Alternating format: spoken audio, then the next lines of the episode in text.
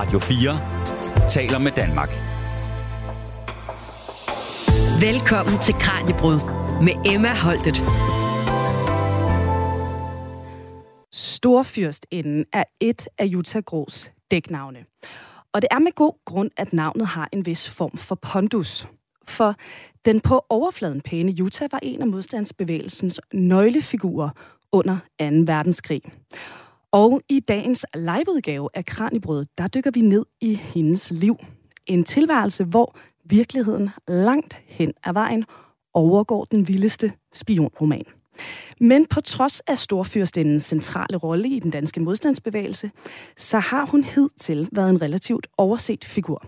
I hvert fald indtil Trine Engholm Mikkelsen, der er forsker med speciale i efterretningshistorie, gravede fortællingen frem og skrev bogen Storfyrstinden, besættelsens magtfulde, men ukendte frihedskæmper Jutta Grå. Og det er altså netop den her fortælling om den her særlige danskers hemmelige og farfulde liv, som vi dykker ned i nu. Her igennem der bliver vi klogere på, hvorfor netop Utahs bedrifter har været undervurderet, og hvorfor det fortsat er væsentligt at sætte fokus på hendes historie her 80 år efter hun som en af de allerførste kastede sig ind i den danske modstandskamp. Vi ser også nærmere på personen, fru Grå, og øh, hvilke kvaliteter besad hun, der gjorde hende så dygtig til at trække i trådene og arbejde i skyggerne. Og så sammenligner vi også senere med nutidens efterretningsagenter, for at blive klogere på, om kravene til arbejdet har ændret sig her i det nye årtusind. Så lad os nu bare se og komme i gang og dykke ned i Storfyrstindens hemmeligheder. Velkommen her til dagens Kranjebrud. Du lytter til Radio 4. Og også velkommen til dig. Vores gæst her i dag, det er altså som sagt Trine Engholm Mikkelsen, der er forsker med speciale i øh, efterretningshistorie. Forfatteren netop bag bogen, altså Storfyrstinden. Trine, velkommen til. Jamen, tak for at være med i dag. Og øh, lytterne, de skal selvfølgelig lære dig bedre at kende lige om lidt. Men altså, inden vi kommer så langt, jeg tænker, vi lige skal forstå, hvad det er, der er så vildt ved den her historie. For nu har jeg læst bogen, den er jo virkelig altså vanvittig. Øh, først og fremmest, hvem er Jutta Grå, og hvorfor er det, vi kan sige, at hun er så vigtig for den danske modstandskamp? Ja, altså Jutta Grå, hun var jo egentlig bare en, en dame, der var ansat i en bank i, i, i København i Indre By, men hun havde en masse andre roller og, og identiteter, og det er jo det, der gør hende sindssygt spændende. Hun var simpelthen øh, en af de allerførste, der fik kontakt, der tog kontakt med, med engelske øh, med de allierede i mm. London, og der snakker vi lang tid inden den danske modstandsbevægelse overhovedet fandtes. Så hun havde sådan en, en lille klikker omkring sig, og øh, hun, hun var ikke den, der rendte rundt og sprængte jernbanesvælder i luften eller, eller, eller forretninger osv. Nej, hun var organisatoren, strategen og den mødelederen, der sætter møder op for folk til at snakke sammen, løser konflikter, skaffer penge og virkelig opererer der på, på, det, på det helt strategiske niveau. Så på en eller anden måde, den der dygtige æderkop, der sidder og trækker lidt i trådene. Fuldkommen, ja. ja. ja. ja. Og øh, hvorfor tror du, at... Altså nu kan vi jo høre, at hun har været med til at starte, altså organisere den danske modstandsbevægelse. De var i gang, inden at Danmark overhovedet bliver, bliver besat, ikke? Altså hvorfor tror du så, at hendes rolle og, og betydning har været sådan delvist overset, kan man jo godt sige, ikke? Jamen altså, det, der er to svar. Det første, det er, at, at hun var kvinde. Øh, fordi vi kender godt pionererne, der er Nebbe Munk og så videre, nogle, nogle af de her mænd, som, som startede det sammen med hende. Mm. Men, men kvinderne havde bare en meget lav status dengang, og, og det var normalt at holde sig i, i baggrunden. Og det betyder så også, altså for eftertiden, for historikere, så, så står de ikke rigtig i beretningen. Hvordan finder man frem til det? Det bider sig selv i halen, det der. Så, men altså, hun, ja, den anden grund, det var, at hun var efterretningskvinde, mm. og det, det er jo en verden, hvor, hvor man skal forstå og, og holde sin mund. Og det, det kunne hun også godt. Men hun skrev faktisk øh, en erindringsbog, en lille, tynd erindringsbog, ja. som, som udkom for over 30 år siden. Der er bare ikke særlig mange, der interesserede sig for den. Måske var det kun hendes venner, der læste den. Det ved jeg ikke. Jeg har læst den jo forfra og bagfra. Så det, ja. det er egentlig meget pudsigt, det der, at den, den, altså, det er en helt anden proportion der er der, ikke? Jeg synes også, jeg har hørt dig sige på et andet tidspunkt, at, øh, at hun er også lidt god til måske bare at rose alle de andre i den her bog. Yeah. Altså, at det ikke er så meget hende, hun ligesom selv sætter fokus på. Nej, men der bruger han jo blandt andet nogle af sine efterretningsevner, at det ja. handler rigtig meget om at gøre folk tilpas, så de ikke skaber problemer, og så man kan få nogle informationer. Det kan man sige, og hun havde, var både beskeden, men også meget bevidst om sin vigtige rolle. Mm. Men, det, men det er klart noget, der, spejl, der spejl, afspejler sig i, i den her bog, og derfor har, synes jeg, jeg, må, jeg må, nu måtte jeg lige altså løfte hende højere op. Ikke? Og øh, jeg har lige slået op på det der billede, du starter bogen med, ikke? Altså, hvor der bare sidder én kvinde blandt alle de her mange mænd. Ikke? Ja. Så man kan virkelig se, altså det er altså noget exceptionelt, at hun er med. Ja. Sådan helt i kernen her, ikke? Jo. Og øh, jeg skal også lige sige til, øh, til jer, der lytter med, at øh, vi selvfølgelig øh, sender live her i dag. Så hvis du har et spørgsmål til Trine eller en kommentar til Storfyrstindens vilde fortælling i det, vi går igennem den, jamen så skriver du altså bare ind til os, og det gør du på 1424. Start sms'en med R4, et mellemrum og så din besked. Og, øh, og Trine, lad os lige prøve at vende blikket mod drivkraften bag Utah og også de andre frihedskæmpers arbejde. Hvorfor er det så afgørende at vise de allierede, og altså særligt englænderne, at der er danskere, der gør modstand? Ja, altså det var noget af det, der overraskede mig utrolig meget, da jeg dykkede ned i den her historie. Det er nemlig det, den her lille klikke gør, altså mm. som Jutta Grå er med i. Jamen, de, ja, de får afgørende betydning, men det var simpelthen slet ikke givet, at, at Danmark på det tidspunkt, på det tidlige tidspunkt, det var selv i 39, da krigen startede, at Danmark overhovedet blev sådan et, et modstandsland, at der kom en bevægelse, og vi altså i sidste ende blev fik et omdømme som et de allierede. Det mm. skyldes altså, det, det var den, Jutta Grå var meget frustreret over, ja. at altså, englænderne så egentlig betragte simpelthen ikke Danmark som vigtig. Øh, militærstrategisk var vi bare sådan en lille prik, øh, og i mange årtier, der havde Danmark ligesom lænet sig op af Tyskland. Vi var jo nok neutrale, men, men man skulle ligesom passe på at ikke at blive overfaldet. Så, så det, vores udenrigspolitik bestod jo egentlig i at sælge varer, Øh, og det gjorde så, at man fra London også så, så ned på Danmark. Mm. Vi var sådan et materialistisk land, som, som kun tænkte på sig selv. Så, så, så det er faktisk et spørgsmål om at skubbe sig ind i Londons højere politiske niveau og sige, hallo, der er nogen her, som, som faktisk øh, kærer sig om, om, om, hvad kan man sige, den, den, altså menneskeheden, eller når jeg, når jeg siger det, fordi vi jo så grå så ja. meget tidligt, at det var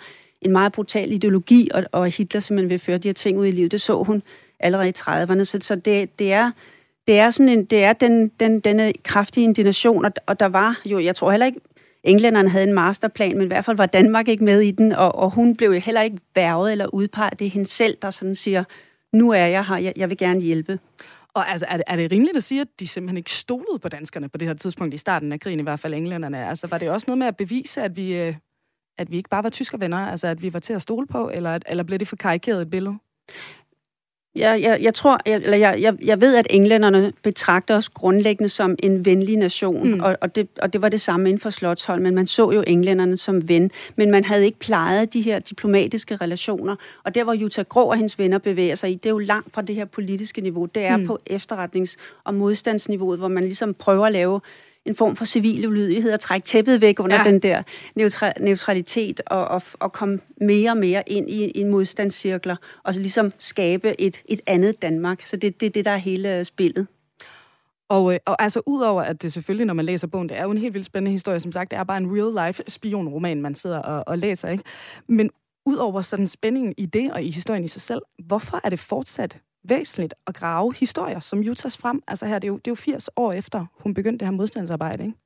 Jamen altså, lige nu lever vi jo i en tid, hvor, hvor, hvor kan man sige, der er krig igen i Europa, og der er stormagter, der trækker sig, der er flygtninge, øhm, der strømmer over grænserne, og klimakriser osv., og, og, og det stiller os jo igen, jamen, hvad, hvad, hvad gør Danmark her? Hvad er det for et ansvar, Danmark? Hvor, hvordan kan vi gøre en forskel? Mm. Det synes jeg er den ene del af det at det ikke bare er givet, det der foregår. Og så er det jo spændende at, at møde en, et individ som Jutta, som, som med hendes valg og hendes mod og ret, kan man sige, irrationelle tankegang, ja. hvis man sætter sig ind i den mm. tid. Jamen, hvad er det, så nogle individer gør, og, og hvad for en betydning får det? Fordi det er jo ikke institutioner, der driver verden, det er jo de mennesker, der er i institutionerne. Så, så det synes jeg er spændende at, at få en, altså sådan en, ja, en rollemodel, altså hvordan, hvem, hvem gik mod strømmen, og, ja. de kunne jo ikke vide, hvad der siden skete, så det er, det er simpelthen portrættet af hende, som jeg synes er, er spændende at få, få frem sammen med de andre. Ikke? Ja, men helt bestemt, og altså, jeg kan kun anbefale lytterne, altså vi kommer jo til, vi har 50 minutter, ikke? vi kan slet ikke komme ud af alle afgrå af den her fortælling, så øh, der er altså en tyk bog, der, øh, der har alle de her spændende altså, der er jo også enormt mange store personligheder, som lige, lige dukker hovedet op i den her fortælling, ikke, som man kender fra, fra modstandskampen. Og jeg tror, apropos det, så kunne jeg se, og store modstandsfolk, at Maja, hun havde fået et spørgsmål ind.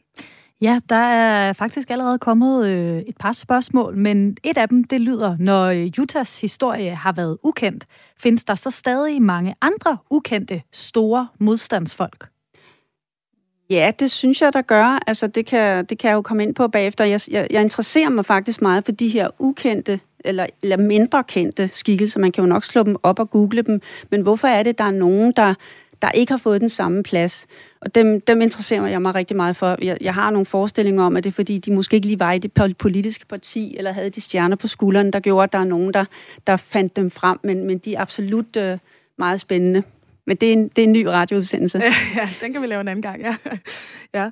Og, øhm, og Trine, altså det er jo ikke umiddelbart en nem opgave at finde oplysninger om en person, hvis arbejde jo er rigtig gode grunde, altså har foregået i skyggerne. Altså, hvad har du ligesom haft med i, i bagagen, der har rustet dig til at dykke ned i den her altså ret, ret omfattende opgave? Ikke? Ja, altså jeg vil med alt beskedenhed sige, at det har været et, et kæmpe arbejde. Mm, altså, men det, der har hjulpet mig som, som fagperson, det er, at jeg, jeg har selv arbejdet i, i de danske efterretningstjenester. Der er jo noget, der hedder PET, og der er noget, der hedder FE.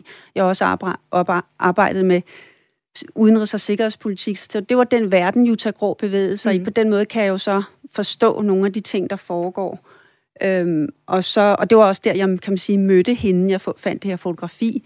Men, men det er så også min egen måde at, at, at arbejde på. Jeg synes, det er spændende at løse gåder, fordi det har krævet rigtig meget at, at samle det her store puslespil ja. med 50.000 brikker, hvor halvdelen helt klart manglede, måske mere. Mm. Så og det handlede jo ikke bare om at opfinde noget om Utah. Altså den her historie, det, det er jo den virke, det er den rigtige Utah. Altså hvordan gik det til? Så, så, så det er noget med at være have en forestillingsevne og være meget stedig og, og, og tage den tid, det tager. Ja, og, øh, og det her billede, du refererer til, det var altså det, vi lige snakkede om, ikke? Altså, øh, så vidt jeg husker, altså det her, hvor hun sidder i det her hav af mænd som, øh, som ene kvinde, ikke? Det var ja. det, der fik dig i gang. Ja, altså det, det, det, det er blevet gengivet i mange bøger, ja. eller nogle bøger, men aldrig rigtig kommenteret. Og det, og det I ser til, det kan jeg lige sige til lytterne, det er, der sidder 30 øh, sortklædte mænd, ja. altså de har uniformer eller habiter, og det, det, det er sådan set øh, en, hovedpersonerne bag Danmarks befrielse. Der er både engelske og amerikanske øh, agenter, og der er Danmarks flåde top, og der er Frihedsrådet og så videre. Og så sidder der denne her fin dame med, med, en, med en dametaske på skødet og fin kjole, og, og ser ud til at have det rigtig godt, altså være bekvem. Hun sidder forrest. Mm. Så hvordan Søren, hvem var hun? Øh, ja. Øh, og, og der får jeg så at vide, at hun var efterretningschefens sekretær, og jeg tænkte, det er simpelthen løgn. Der må være mere i det her. Ikke? det, det er jo gåden, der, der får mig til at, at bruge øh, fem år på den her historie. Ja, og, og sekretær, det må man sige, det er jo en underkendelse, ikke? Ja, altså, men det ja. er også en, et godt dække ja, for ja. at kunne lave mange ting. og øh, hermed, der skal vi nu videre, fordi vi skal altså dykke endnu længere ned i, hvad det er, der gør, at Jutta Grå, hun bliver så væsentlig en person i det her spændende og hemmelige, men også farlige spil. Du lytter til Radio 4. Og til nye lyttere, vi er i fuld sving her med dagens Kranjebrød Radio 4's daglige videnskabsprogram, hvor vi altså i dag har besøg her i studiet af Trine Engholm Mikkelsen, der er forsker med speciale i efterretningshistorie og forfatteren bag bogen Storfyrstinden Besættelsens magtfulde, men ukendte frihedskæmper Jutta Grå. Og øh, vi sender live lige nu, så hvis du har et spørgsmål eller en kommentar, ja, så sender du os bare en sms.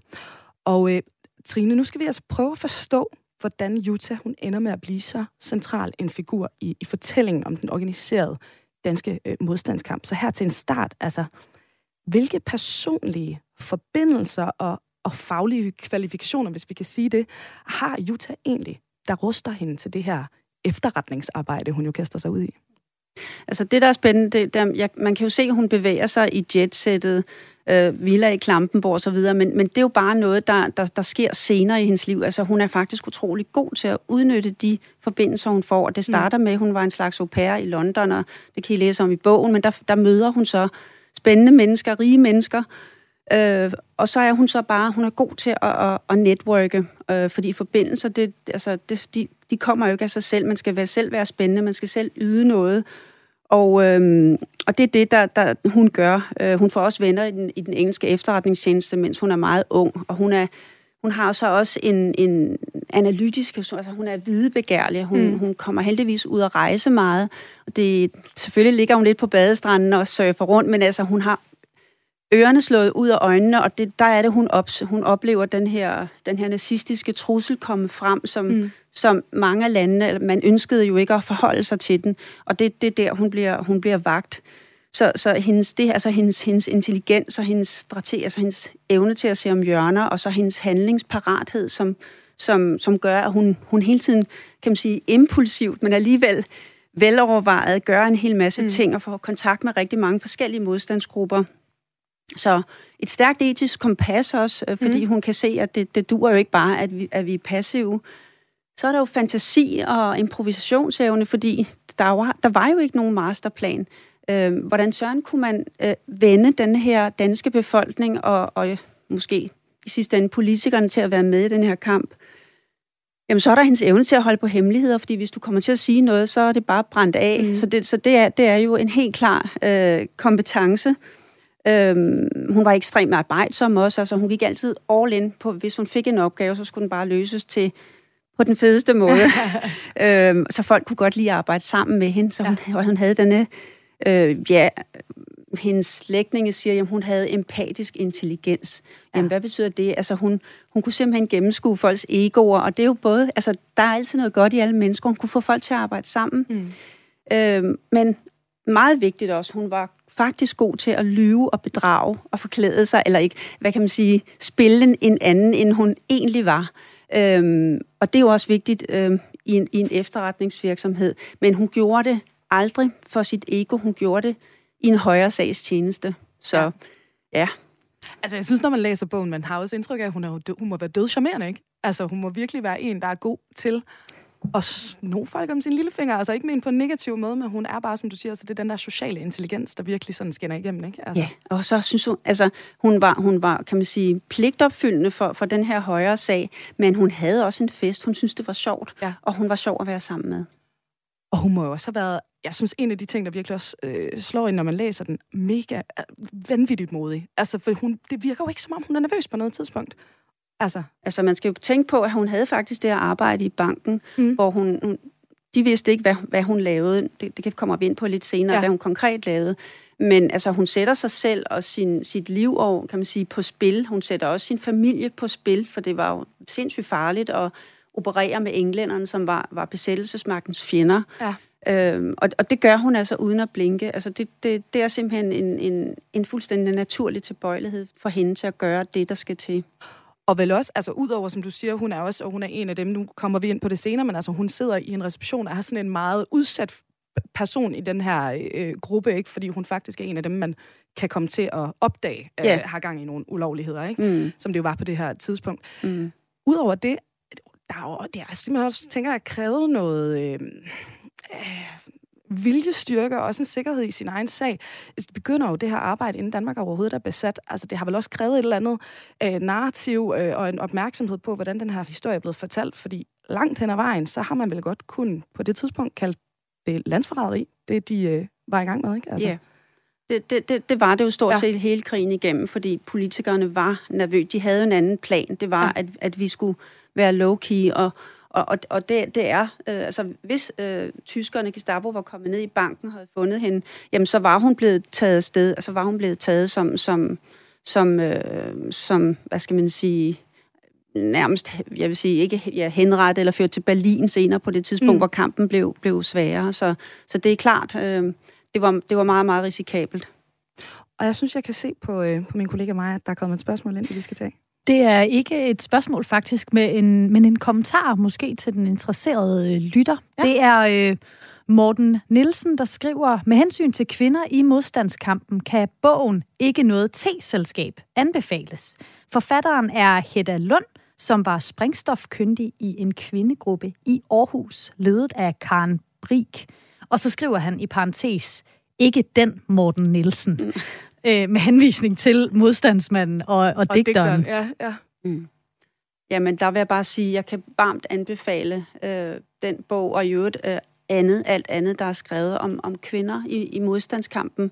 Det er noget, jeg, jeg, jeg, jeg er blevet opmærksom på. Altså, jeg, da jeg opdagede Jutta Grå på fotografiet, der havde jeg egentlig ikke set øh, alle dem, der ikke sådan rigtig var, var, var blevet beskrevet, men de er jo blevet beskrevet rundt om i bøgerne. Der er Hedda Lund, der er Else Marie Pade, som også, jeg ved ikke, om I kender hende, der ja. blev hvad kan man sige, elektronisk komponist. Hun, hun, var også, hun er også meget spændende at høre om. Der er Ruth Philipsen, som sprang ud fra Aarhus Kollegie og, og redde sig igennem. Der er telegrafister, meget dygtige kvinder, som, som virkelig har gjort en, en kæmpe indsats, altså både ude i fronten i marken, men også på det strategiske plan. Så der, der, der er rigtig mange gode historier at folde ud der. Og der vil jeg altså sige, hvis lytterne ikke har hørt Else Marie Paders musik, så vil jeg altså på det varmeste anbefale det. er virkelig, virkelig specielt. Så ja, der er endnu en, en anbefaling herfra i, i hvert fald. Øhm, vi har faktisk været inde på det, Trine, fordi nu har vi også snakket om, du altså også øh, har i dit arbejde været inde over FE, som jo altså er Forsvarets øh, efterretningstjeneste. Jeg tænker, at nu snakker vi om de her kvaliteter, som, øh, som Jutta hun øh, har, som, som gør hende i stand til at udføre det her arbejde enormt, enormt godt.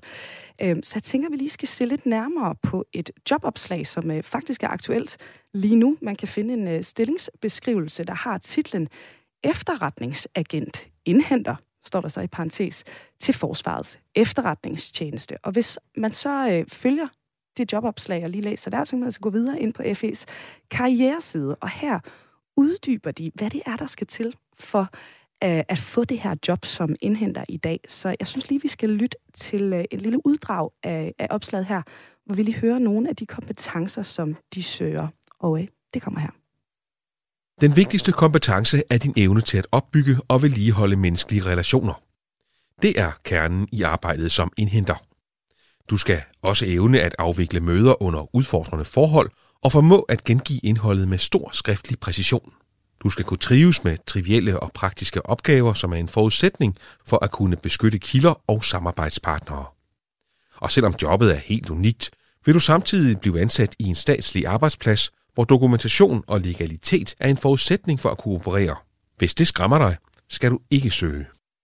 Ja, det var altså her et lille uddrag af den beskrivelse, man altså lige nu kan finde inde på Forsvarets øh, efterretningstjenestes karriereside, hvor de altså efterlyser indhentere eller efterretningsagenter.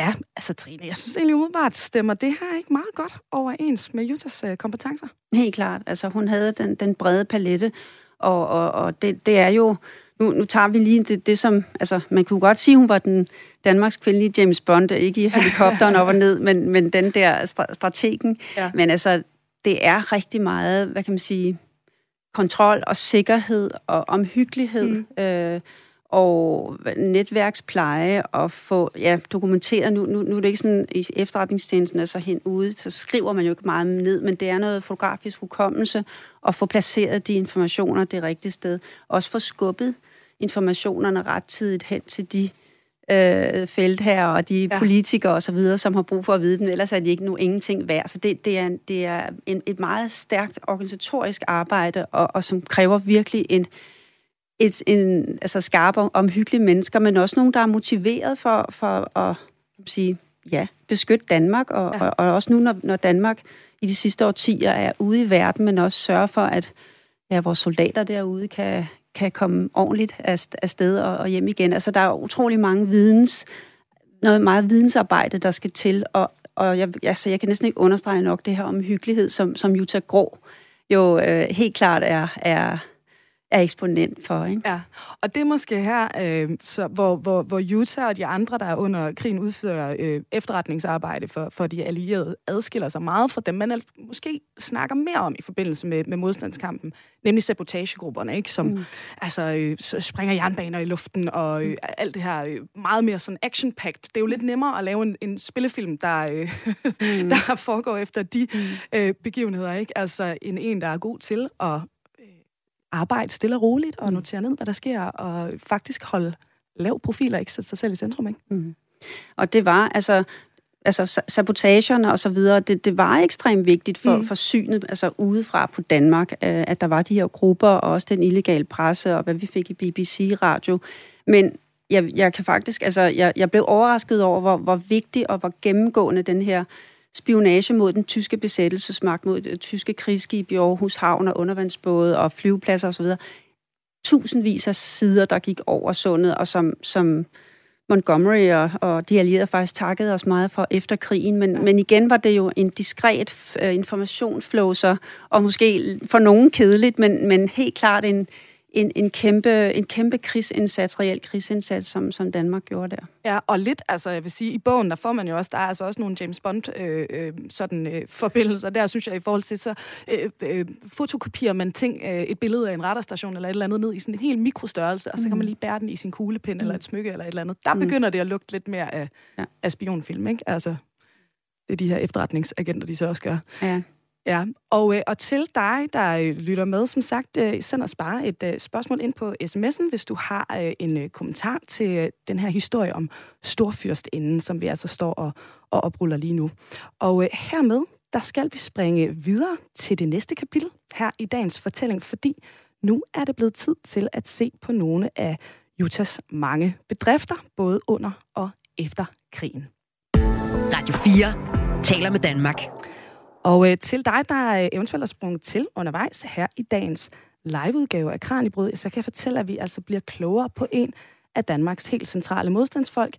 Englænderne kaldte hende Haddock, svenskerne døbte hende den røde nillige, og her i Danmark, der var hendes dæknavn Storfyrstinden. Og vores guide igennem den her vilde fortælling, det er Trine Engholm Mikkelsen, der altså er forsker med speciale i efterretningshistorie, og som har gravet detaljerne om Jutas hemmelige tilværelse frem, og skrevet en bog om øh, den her, ja ellers relativt ukendte person i den danske frihedskamp. Og Trine, vi har jo berørt det, men lad os nu lige få alle godterne på, øh, på bordet og få sådan det helt overordnet på plads.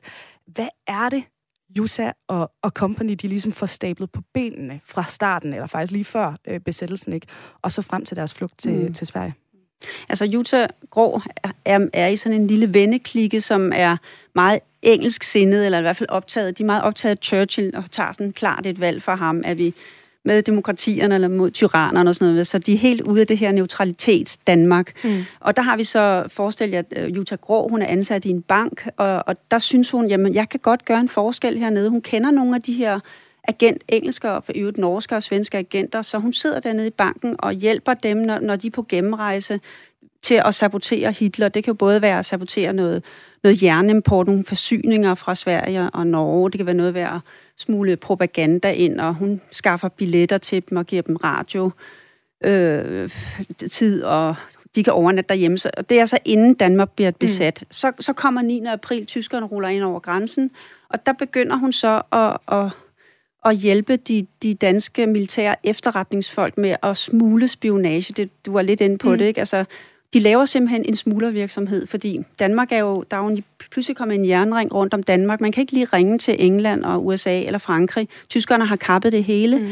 Øhm, dan, danskere kan ikke bare lige rejse over, så, så det handler simpelthen om at få smuglet de her efterretningsrapporter. Hvis I forestiller jer lange sider med tanks og, og bunkers på vestkysten og flyvepladser og pejlestationer, alt det der, hvor mange tyskere er der nu, og hvor, hvor er de på vej hen osv., det får, det får de skrevet og nedfotograferet til sådan nogle små ruller, og så skal de så finde øh, noget, folk kan rejse med, folk, der har fået visum til Sverige, fordi det skal over Sverige, den lange vej, fordi Sverige var neutral, og man kunne altså smule det til Sverige og få det fløjet til London. Ja. Så det kunne være tandpastatuber, det kunne være barberskum, det kunne være øhm, små kosmetikdæmser, og så finder Jutta øh, og hendes øh, efterretningsfolk nogle folk, som de stoler på. De kommer så ned i hendes bank, og så får så ligger i bankboksene de her små pakker. Øh, og sådan går det med at få tusindvis af ting over. Jamen, så begynder hun også, da efterhånden som den danske modstandsbevægelse ligesom udvikler sig gennem altså 42-43, mm. så er hun også den, der hjælper de civile grupper. Og de skal jo have, have penge, og det er jo både noget med propaganda, det er jo noget med, med altså, hun, hun, hun smuler ikke sprængstof rundt, men, men lederne af de her grupper, det er jo igen på det strategiske niveau, dem skal hun hjælpe. Øhm, så, så, så der kommer flere og flere opgaver for hende, hun kan, hun kan ikke kun løse det i banken, så bliver det hjemme i hendes hjem, hvor hun gemmer ting ud i garagen, og der, det, det er virkelig fulltime beskæftigelse med det. Og vi skal jo også lige sige, altså på det her tidspunkt, der er øh, Jutta jo enlig, ikke? Altså, så hun bor, så vidt jeg husker, er det ikke sammen med familien på det her tidspunkt i en, i en lejlighed? Jo. Ja. Hun, altså, Jutta er single, ja. bar, barnløs på det her tidspunkt, og hun, øh, ja, hendes svoger, øh, Ebbe Munk, som er også en kendt modstandsmand, han er, har stationeret sig i Sverige faktisk for at modtage de her smuglerpakker og sende dem videre. Så hun bor altså i en villa i, der flytter de så til, til Charlotte med, med sin ko, med sin øh, søster og sin mor og sine to piger. De kalder det kvindehuset, hvor det er sådan tre generationer af kvinder. Øh, og dem skal hun jo også passe på. Men, men samtidig har hun jo de her, kan man sige, fordægte foretagende os derhjemme og modtager agent, agenter til middag ja. og sådan noget. Så hun er altså virkelig cool, og hun, hun, hun, hun bliver spurgt mange gange efter krigen, var du ikke bange for, at Gestapo pludselig stod ved døren, så sagde hun nej, fordi det, altså, jeg, var jo, jeg var en kvinde, der var vant til at have mange selskaber, jeg gik meget i biografen og sådan noget, så det var, det var et normalt billede af mig. Det, det, hun virker virkelig som om, altså netop også, det var også det, jeg var inde på før, ikke det der med, hvor modig hun virker, men som om hun var sådan fuldstændig har is i maven. Øh, det er jo ret utroligt, altså. Ja, yeah, det, det har hun haft. altså, det, det, jeg, jeg, jeg, har, jeg har virkelig boret mig i det spørgsmål, ja. fordi hvornår blev hun bange? Det gør hun så på et tidspunkt, hvor, hvor, hvor krigen, altså den, den, den, det bliver værre i Danmark, mm. og hun er, de har så flygtet til Sverige, og hvad sker der med familien derhjemme? Der er hun meget bange for, at, at de bliver taget som gisler. Så ja. Så ja.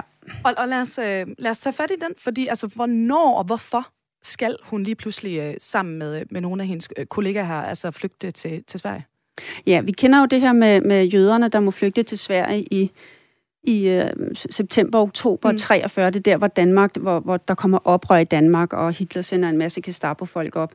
Det, det er ikke egentlig kun relateret til det. Det er simpelthen fordi en af de her pakker, øh, spionagepakker, bliver afsløret af tyskerne på Helsingborgfærgen. Så finder de simpelthen hos en matros sådan en, en, en pakke, som de får øh, hvad hedder det, fremkaldt på, på Dagmarhus, tyskernes hovedkvarter, og så er det helt tydeligt, det her det er simpelthen professionelle efterretningsfolk, og så ved de, okay, nu går vi direkte mm. hen til dem, vi ved er, som ellers havde spillet dobbeltspil mm. og sagt, vi skal bare gå efter tyskernes øh, fjender, ikke? Ja. Og, og det gør så, at de, de organiserer og flygter. De har, de har faktisk forberedt, altså Jutta Grov og hendes efterretningsvenner. Hun har forskellige vennecirkler, men nu er det efterretningsgruppen, hun skal flygte med, og der der bliver noget med at finde, øh, ja, det, det, det hører vi jo meget om, de her fiskerbåde, og det, mm. det finder de også. De finder en, en, en fiskerkutter, som, som kan, kan sejle dem til, til Sverige i september. Og, og det er jo altså en ret dramatisk flugt, altså, øh, når, man, øh, når man læser dem. Hvad er det, der sker på vej til, til Sverige? Ja, der sker det, at øh, det, det er ikke kun dem, men, mm. men et par andre, øh, det er jo for nogle fra Holger Danske, de er stoppet ned i sådan en, en, øh, en hvad kan man sige, en lem under en, øh, altså på fisk, fiskekutteren, så ligger det nede sådan en, en, en, en øh, et hulrum, øh, der stinker af fisk, og der er en masse ræb og så videre. Og så siger skiberen pludselig, nu er der simpelthen tyske torpedobåde efter os, og så prøver de sådan at zigzagge sig ud af det, men, men det ender simpelthen med, at de, de beslutter sig at springe ud i Øresund og svømme i land på, på den ø, der, der hedder Ven, som, som, som var blevet svensk på det tidspunkt. Det vil sige, så er de inde i neutralt farvand. Så det er jo, det er jo virkelig at springe ud på dyb vand, ja. bogstaveligt talt. Øh, og den, den har de talt rigtig meget om, og jeg har fundet utrolig mange spændende og sjove beretninger om denne her flugt, som, som går godt. De kommer simpelthen over på øen, og så, der har de så opbygget et, et fint forhold til den svenske efterretningstjeneste, mm. meget, meget vigtigt, fordi de skal jo beskyttes videre, og så, så er det, at, at de kan, kan man sige, fortsætte virksomheden over i Stockholm. Ja, fordi lad os også, altså det er jo, øh, der er jo også det her spil ikke med, altså Sverige er neutrale, men de vil jo selvfølgelig gerne hjælpe danskerne, men de er ligesom også, som jeg forstår det i din bog, i den her meget sådan prekære situation, at man skal støtte, men det skal ikke være det skal ikke være for åbenlyst, øh, fordi så kommer de i problemer. Ikke? Så hvordan kan Jutta og, og de andre så arbejde videre for Danmarks frihed over i, i det svenske? Altså, hvor meget kan de lave? Ja, altså Sverige øh, er jo et utrolig spændende spørgsmål. Altså, Jusa hader dem i starten af krigen. Hvorfor? Jamen, fordi svenskerne sælger jernmalm til Hitler i så store mængder. Det er faktisk noget af det svenske malm, der sikrer, at, at øh, Hitler kan, kan producere øh, en, en rigtig, rigtig mange våben. Og det, det er den sabotagedel, hun er med i i starten. Men den mislykkes faktisk. Så, og hun er også sur over, at sven, svenskerne lader tyske soldater øh, hvad skal man sige, gå igennem mm. Sverige. Mm. Men, men hun, hun siger så også øh, i nogle interviews, at hvis det ikke havde været for Sverige, så havde der ikke været nogen modstandsbevægelse, så var vi simpelthen blevet udraderet, fordi de skaber nogle... Altså, for det, altså for det første er, altså i efterretningsverdenen, der er der altid noget for noget.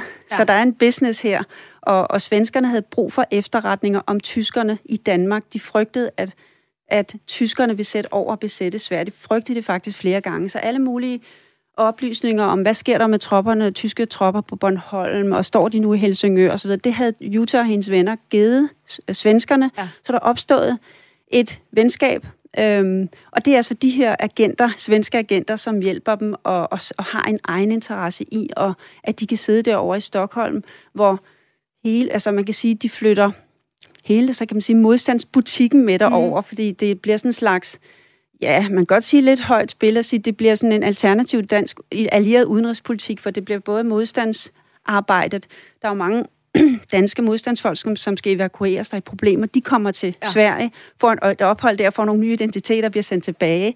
Der er penge, der skal fordeles, der er spionage, der skal altså, stadigvæk til London og sådan noget. Så Jutta, hun gør egentlig det samme derovre, som hun har gjort i Danmark. Hun, hun får, svenskerne, de leger sådan en, en lejlighed til en, sådan en anonym, et anonymt mm. boligkvarter, og så er hun ligesom den der været inde, der kan modtage både altså svensker, som egentlig gerne vil møde både amerikanere, englænder og finner og så videre, og hun laver lækker mad, og, og det går bare øh, derudad, ikke?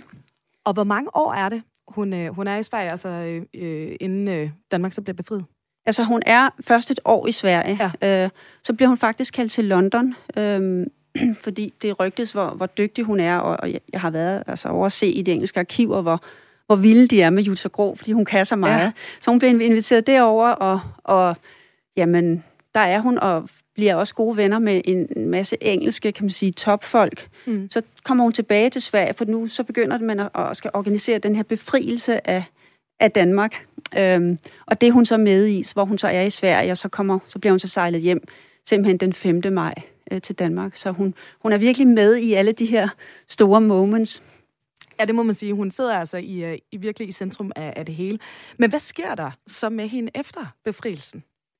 Jamen, altså, hun, hun føler jo, hun oplever jo sig selv som en autodidakt efterretningskvinde. Mm. Hun, hun oplever sig selv som sindssygt dygtig, øh, og, og hun har en forestilling om, at når hun kommer hjem til Danmark, så skal hun selvfølgelig være en del af den nye efterretningstjeneste i, i fredens tid, altså den nye tid. Ja. Og der bliver hun så ret skuffet, fordi hun kommer hjem, og og, og spørger, fordi der oprettes nemlig en, et nyt FE, det hed det ikke dengang, men det, mm. kom, det, det er det, som, som vi har i dag som FE. Og der er der altså ikke plads til hende. Øhm, og det er jo fordi, hun er kvinde, siger hun, og det er jo fordi, hun, hun har ikke nogen stjerner på skuldrene, hun er ikke akademiker. Så hun må tilbage til banken. Øhm, og det er jo virkelig et antiklimaks for hende. Ja. Altså, hun er dygtig til, til pengevirksomhed og så videre, men hun havde simpelthen forestillet sig, at hendes talenter skulle udnyttes. Så der kommer ham her, Henrik Kaufmann, som er sådan en kendt ambassadør i mm. USA, og spørger hende, det er lige de her øh, befrielsesommer, han siger, jeg har egentlig brug for en. Så hun tager det over af et stykke tid og kommer så hjem, og så bliver hun faktisk rekrutteret ind i, i, i efterretningstjenesten, fordi de kunne alligevel ikke rigtig undvære hende. Nej, og, så, og nu kommer vi så ind på, øh, på det private, for vi har faktisk ikke berørt særlig meget sådan i forhold til hendes øh, sådan øvrige personlige forbindelser. Men hun har jo ikke bare en, men to ret berømte øh, kærester, kan man sige, ikke ja. under, under krigen og også efter krigen. Den ene blev hun jo så gift med. Hvem ja. er det, hun, øh, hun har forhold til der? Altså, tænker du under krigen? Ja. Det synes du ikke, at læ- altså, læseren skal... Nej, men... Ah, men altså, afslører vi for, ja, det for meget en... Nej, nej, det kan jeg godt sige. Altså, hun, hun, hun, øh, hun bliver... Hun indleder et top secret forhold, og det, ja. og det kan man altså godt sige både i efterretningsverdenen ja. og real, fordi der er ikke nogen af hendes kolleger og deres kolleger, der finder ud af, at Nej. hun faktisk øh, får et forhold til efterretningschefen, øh, som i øvrigt så, kan man sige, det kan jeg jo godt sige nu, absolut ikke i starten så, at kvinder havde nogen som helst rolle i det militære arbejde, og slet ikke i efterretningstjenesten, men der, der begynder han jo så at se hende som menneske og som fantastisk øh, ja. kapacitet, og bliver vildt imponeret af hende. Så, så det, og det er noget, der sker over i Sverige. Øh, det, det er jo, det synes jeg er, er rigtig spændende. Ja. Og så senere, øh, langt senere, så, så gifter hun sig faktisk med en af de helt store koryfæer, øh, godsejeren Flemming Juncker. Mm. Øh, det første i 1960, så hun er sådan en, en moden kvinde. Øh, hun er faktisk single i al den tid der. Det første i 1960, og så hun bliver godsejerfrue i Randers. Ja, og det er der, hun opgiver sit efterretningsarbejde, ikke? Ja, i det ja. øjeblik, hun beslutter ja. sig, fordi der, der skal hun så, hun kunne selvfølgelig godt have, ja, det ved jeg ikke, i hvert fald beslutter hun sig for, at nu går hun all in, og det er meget typisk for hende som person, at jamen, der, hun, hun, hun, hun gør ligesom ting fuldendt. Mm. Så nu vil hun gerne være godsejerfru, og det gør hun så, hun får stablet det. Altså, det, det var et fint, en fin bygning, en kæmpe gods, men, men altså, der bliver simpelthen, altså, øh, ligesom upstairs and downstairs, øh, tjenestepiger med små øh, blonderede forklæder, og der er bare... Øh, Øh, kæmpe retter og, og store selskaber og huse. Det er jo en helt by i byen, øh, landsbyen mm. der. Og det, som er spændende, synes jeg, det var, jamen, hvad for en rolle spillede hun så der? Fordi Flemming Juncker er blevet portrætteret i besættel i modstandslitteraturen som den store. Det er han også. Mm. Men efter krigen øh, laver han noget helt andet. Der laver han sine forretninger, hvor Jutta Grå, også over på godset der i Havndal, er den, der modtager øh, udenlandske gæster, altså øh, amerikanske og engelske øh, generaler og agenter, og hun, hun plejer virkelig det der. Øh, hun, hun, er, hun er bare altid, hun bliver ved med at være utrolig optaget af, af international politik og, og bare en, et, ny, et bund nysgerrigt menneske på, og for, på det. Og fortsætter med at være charmerende og Helt klart, ja. øh, inddrage folk i, ja. i de her selskaber og sådan noget. Ja. Og øh, nu nærmer vi os altså med hastige skridt slutningen her på, øh, på dagens program. Men inden vi øh, siger farvel, så skal vi lige have lidt flere lytterspørgsmål, og øh, så skal vi altså også lige blive lidt klogere på, hvordan man egentlig afdækker en historie om en, der altså for det meste har arbejdet i skyggerne. Du lytter til Radio 4. Ja, og øh, vi er altså i fuld sving med at dykke ned i historien om øh, Jytta Grå, der altså også kendes som Storfyrstinden. Og øh, Maja, vi kan lige nå et, øh, et lytterspørgsmål, tænker jeg her til, til sidst. Ja, der er øh, et her. Jeg har udvalgt to. Det første, det er meget kort. Det er, øh, hvornår døde hun, og hvor gammel blev øh, Jutta Grå? Hun døde i 1997 øh, og født i 1906, så, så der, ja, der er lidt regnstykke der. Så hun, blev, øh, ja. hun kom godt op ja. i alderen? Ja, det gjorde hun. Og så til det sidste. er øh, et andet spørgsmål, der lige er kommet ind, det er, hvis man for eksempel har familiemedlemmer, der var frihedskæmpere, men ikke rigtig har været dokumenteret nogen steder, hvor kan man så søge informationer henne? Ja, altså man kan i hvert fald skrive også og, øh, til, til Frihedsmuseets, øh, kan man sige, det der dokumentarkiv og se, om, man, om, om der er noget der. Altså, og så er, det, altså, så er det selvfølgelig at google til bunds. Det tror jeg, de fleste har gjort. Men, øh, men det, er, det er bare et meget, meget stort arbejde. Jeg tror, alle dem, der, har, der er efterkommere af modstandsfolk, de vil kunne genkende til det, som jeg også har hørt. Det er, at, at de, talte, de talte ikke gerne ret meget om det. Mm. Øhm, og det, det er der mange altså gode grunde til, også måske sørgelige grunde til, men, men, men det, de havde lovet at holde deres mm. kæft, det var de virkelig gode til. Så hvor finder man de her tråde, som vi i dag kender så meget? Altså, vi lever jo i et åbent informationssamfund. Det var der bare ikke dengang. Så, så, så det, det, er, det er en udfordring. Men øh, ja, prøv at skrive rundt. Og jeg har selv, når jeg har været ude og, og holde foredrag, så synes jeg, det er spændende, når folk kommer med, med, nogle, med nogle mennesker, nogle tråde, og nogle gange så har vi så udredt noget sammen, men selvfølgelig kender jeg jo ikke øh, hele den danske modstandsbevægelse, men der, der er bare utrolig mange vigtige historier for fortalt, så det kan jeg kun opmuntre til. Og som du sagde, altså sikkert mange historier, der stadig skal og kan graves frem. Ikke? Ja. Mm. Og apropos øh, det, altså øh, i forhold til at arbejde med, med den her fortælling om Storfyrstinden, og som sagt jo ikke den nemmeste opgave, øh, opgave altså researchmæssigt, at tage fat i noget, der netop er efterretningsverden, ikke? Mm. Hvilke kilder har været de mest afgørende for dig, Trine, i, i forhold til at grave de her detaljer frem? Altså af skriftlige kilder, så var det helt klart de engelske, øh, fordi da jeg, da jeg googlede øh, Jutta Grå mm. øh, i dansk sammenhæng, jamen, så var hun, hun var egentlig beskrevet, men der var hun på sådan en med sådan meget, sådan, jeg vil sige lidt lille lineal. Hun var efterretningschefens sekretær, hun var bankassistent og så videre. Når jeg så gik i det engelske også online, så kunne jeg se, at hun, der havde hun jo fået store medaljer, og hun var med, havde været med til kan man sige, store samlinger derovre, så hun var noget større, så tænkte jeg, hun må simpelthen findes i de engelske arkiver. Så ja. der, der fandt jeg simpelthen i, i Faldskærmsorganisationens øh, arkiv en stor kasse, der, hvor der stod Storfyrstinden og Haddock. Ja. Og, og det, det var jo utrolig spændende, fordi der skriver de fra krigens tid, altså fra London i 43-44, hvor, hvor fantastisk øh, Mrs. Grå er. Øhm, så der fik jeg altså nogle, nogle gode proportioner på det. Men så har jeg så også, altså for at finde ud af, hvad var hun egentlig for et menneske? Hvad, hvad drev hende? Hvad, hvad kunne hun lide? Hvad kunne hun ikke lide? Og var hun bange? Og så videre. Det, det, kan du ikke, det kan du ikke nødvendigvis læse i, i nogle dokumenter. Så der har jeg, der har jeg gjort et stort arbejde ud at finde slægtninge. Hun, hun fik aldrig nogen børn, men hun havde øh, en søster med nogle børn og børnebørn, og hun havde i øvrigt mange, som kaldte hende Moster Jutta. Mm. Altså hun var et, et, et, et utrolig varmt familiemenneske, så, så dem har jeg jo fået virkelig mange sådan personlige ting af. Og der vil jeg også bare sige, at hvis jeg har ringet til nogen, for eksempel har jeg fundet nogen, der var, var nogle af de her tjenestefolk med blonderet forklæder på, og de er nærmest begyndt at græde i telefonen af rørelse over at have kendt hende, og hvor meget hun hjalp dem. Så, hun, så det, det, det, jo, det fortæller jo noget om, hvor utrolig hjælpsomt og utrolig overskudsmenneske den, den her kvinde var. Ja. Så, så det, det, det, er, det, det, det er en del, synes jeg, af det historiske gravearbejde, det at få begge sider, altså den, de her hårde facts i, i dokumenterne, og så vidnerne.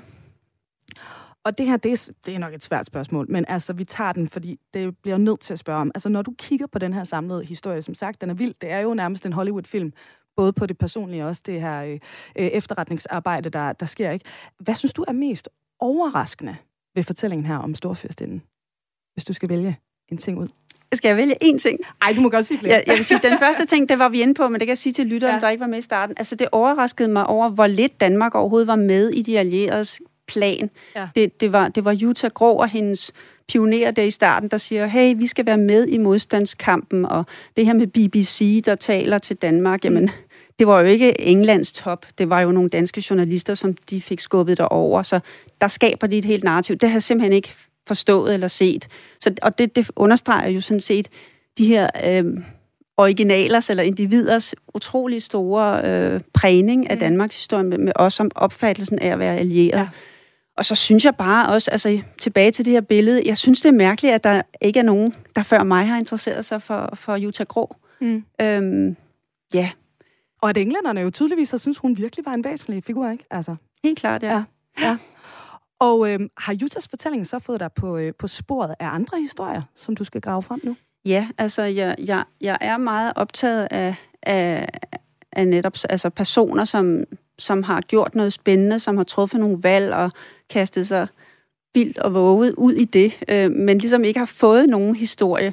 Det, det, er jo der, det er jo der jo millioner, der har, mm. men nu, nu kigger jeg på, på Danmark og Danmarks historien, og jeg, jeg, jeg er meget optaget af, af spioner, så, så jeg sidder og skriver noget om, om nogle grupper, som, som var meget mere inde i spionagefaget end, end Jutta Grå. Jutta Grå var jo øh, i, i toppen, altså organisatoren, men nu prøver jeg at se også, jamen, hvad foregik der så ude i marken i Danmark. Så det, det, det, det, det, det mit hoved er fyldt af lige nu. Ja, og kan vi sådan sige til lytterne for, hvor, hvor, hvor længe skal de så vente på, øh, på den næste fortælling i rækken? Eller er det mange år ude i fremtiden? Hvor lang tid tager sådan noget? Uh, altså, ja, altså, jeg, jeg, jeg er altid lidt optimistisk med, hvornår, men jeg håber, at, at det kommer altså, ja, i, i 23-24.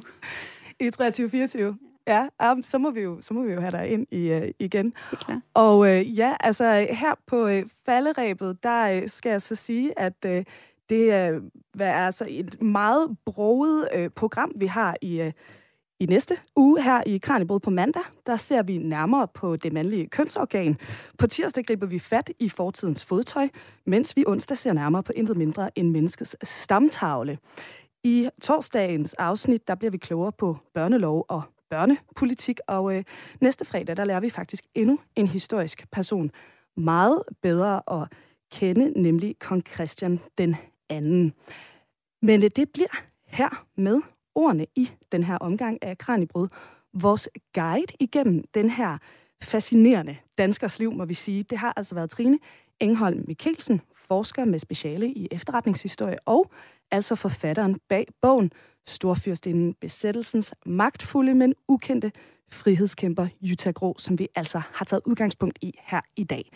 Trine, tusind tak, fordi du være med. Tak for at være med. Og her til sidst, nu har vi faktisk lige været inde på det, Trine, hun nævnte det her med forbindelsen til London, og øh, jeg synes, vi skal slutte af med et eksempel på den livline til omverdenen, som danskerne de faktisk havde under krigen, nemlig radionyhederne fra BBC. For de ord, vi skal høre her til at slutte af på, det er altså samtidig kulminationen på Utah og alle de andre frihedskæmpers indsats. Og øh, klippet, som vi slutter af med, det er selvfølgelig fra den 4. maj 1945, omkring 2036, og øh, det er nyhedsoplæser Johannes G. Sørensen og øh, Danmarks befrielsesbudskab.